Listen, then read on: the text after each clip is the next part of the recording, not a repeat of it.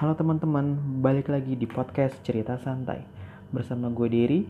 Episode kali ini gue pengen bahas mengenai masalah atau dilema para job seeker Yaitu susahnya mendapat pekerjaan.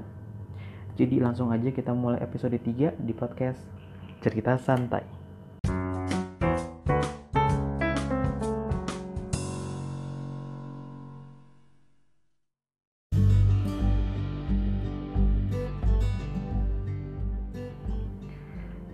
gue sempat bingung kemarin untuk episode 3 ini gue mau bahas tentang apa.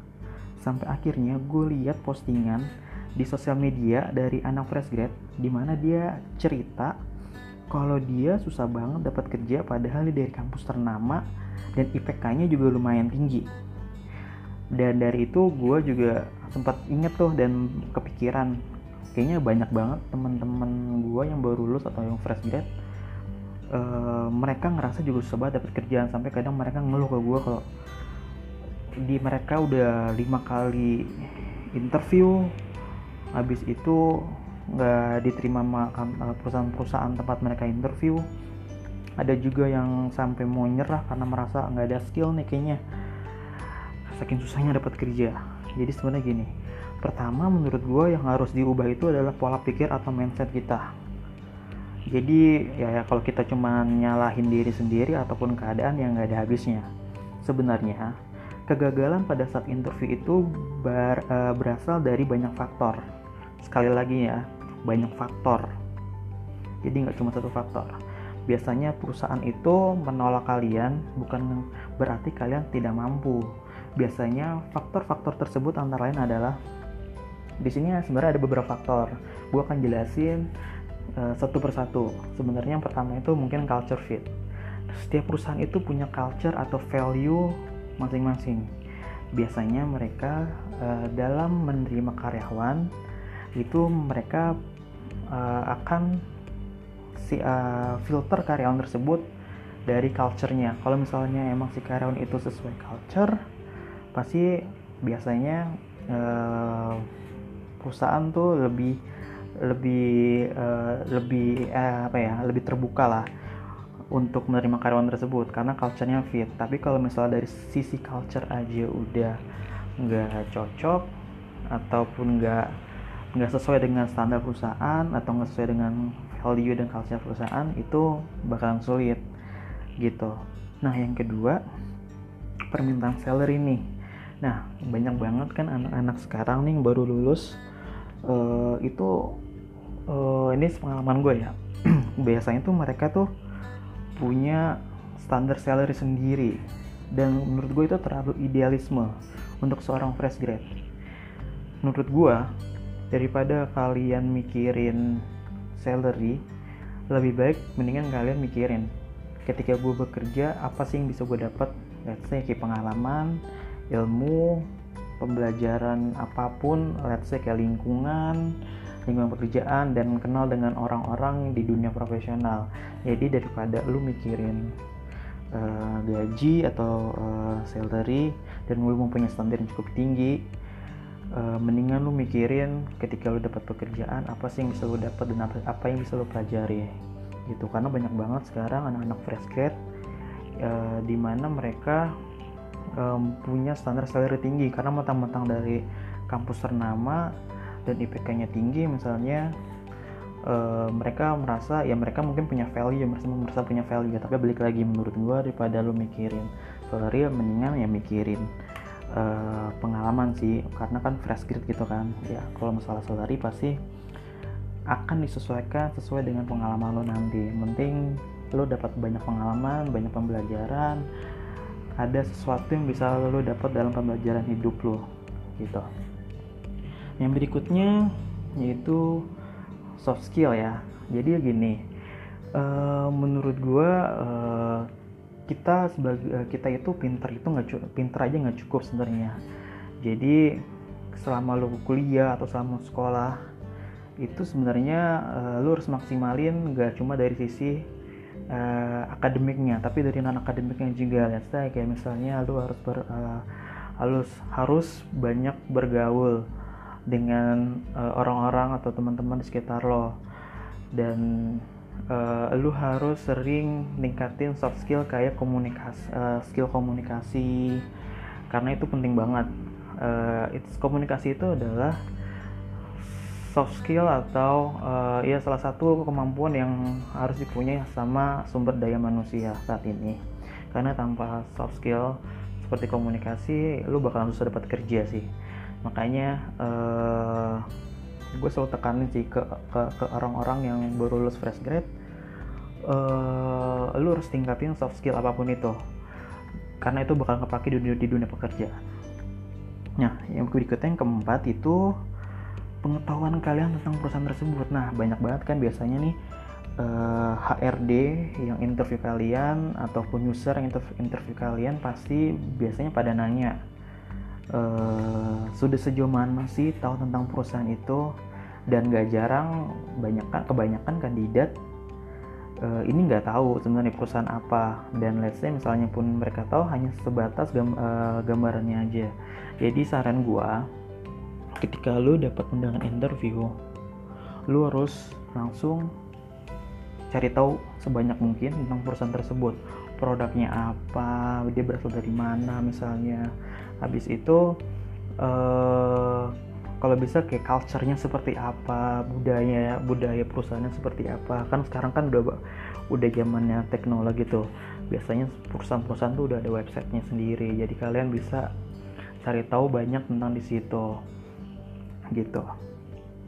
Habis itu yang kelima waktu kedatangan kalian pada saat interview. Ini juga jadi gini ini, ini masuk uh, menurut gue ini masuk ke salah satu hal sepele tapi menurut gue penting. Karena banyak orang uh, ngeremehin. Jadi uh, misalkan interviewnya jam 10 uh,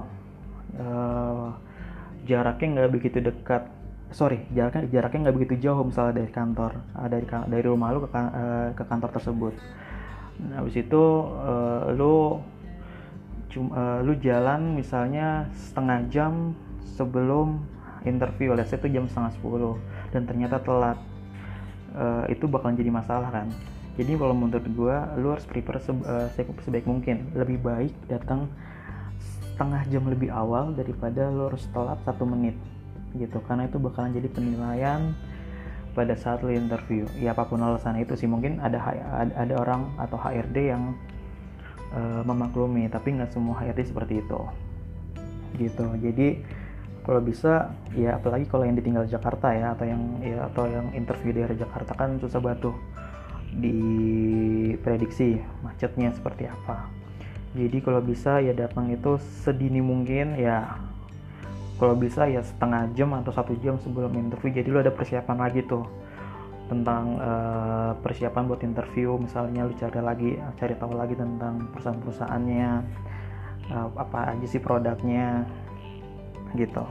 Nah yang keenam cara berpakaian pada saat datang interview nah ini sebenarnya harusnya setiap orang yang interview itu udah tahu sih ketika lo interview lo harus menggunakan dress code apa. Ya misalnya kalau misalnya di corporate pasti kan interview sorry misalnya interview di corporate kan pasti kan uh, biasanya ya formal ya kemeja celana bahan oke okay, semua sepatu hak atau satu sepatu pantofel.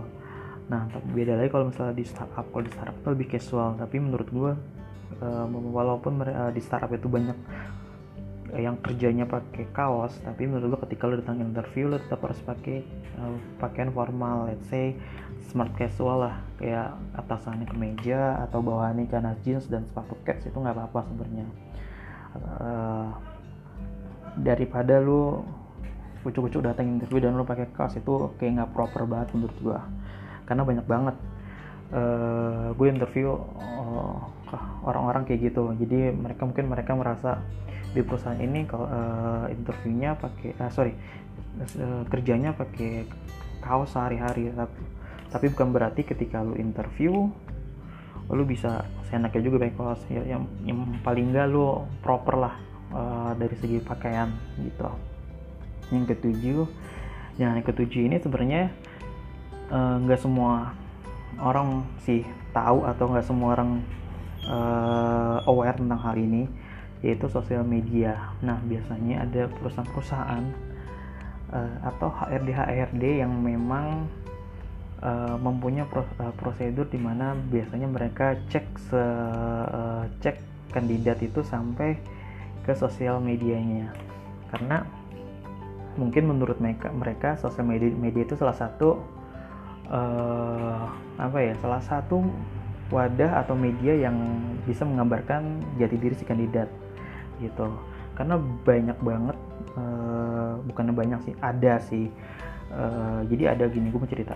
Jadi ada kandidat uh, dia udah lulus semuanya ref check udah tes online semuanya uh, dia uh, uh, diproses oleh perusahaan internasional di mana semua orang atau semua sumber daya manusia pengen bekerja di situ. Ketika dia udah tinggal selangkah lagi lolos dan diterima di perusahaan itu tiba-tiba dia dapat pengumuman kalau dia ternyata nggak lolos dan nggak jadi masuk ke perusahaan itu dan uh, ya nggak diterima. Alasannya satu uh, si HRD atau si recruiter ini cek mengenai sosial medianya kandidat. Ternyata pas dicek di sosial medianya kandidat ya ternyata si kandidat ini tipe kandidat uh, tipe orang yang sangat provokatif. Sering melakukan hal-hal provokatif di sosial medianya di mana kata-katanya juga uh, kasar dan dan which is itu uh, dapat jadi nilai poin untuk untuk uh, perusahaan untuk memberhentikan proses rekrutmennya si kandidat tersebut. Jadi kalian beware kalau misalnya sosial media itu uh, sepele juga menurut kalian tapi menurut perusahaan ketika perusahaan menemukan hal-hal uh, janggal di sosial media uh, kandidat ya pasti itu bakalan jadi nilai pertimbangan juga gitu kurang lebih itu sih jadi itulah kenapa setiap kita selesai melakukan interview di sebuah perusahaan kita harus analisa dan evaluasi kurangnya itu kita di mana sih pada saat interview tersebut dan uh, apa sih uh, yang membuat kita jadi nggak diterima oleh perusahaan tersebut. Jadi bukan berarti kita tuh nggak mampu gitu.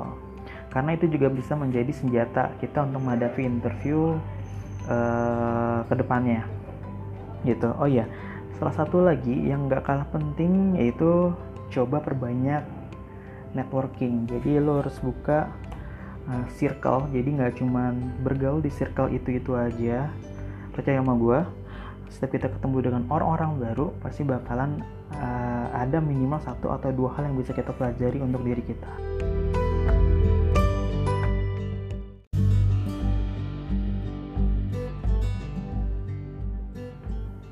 Oke okay guys, kurang lebih itu aja yang bisa gue sharing di episode kali ini. Mudah-mudahan bermanfaat untuk kalian, uh, terutama untuk yang fresh grad. Sampai jumpa di episode berikutnya hanya di cerita santai.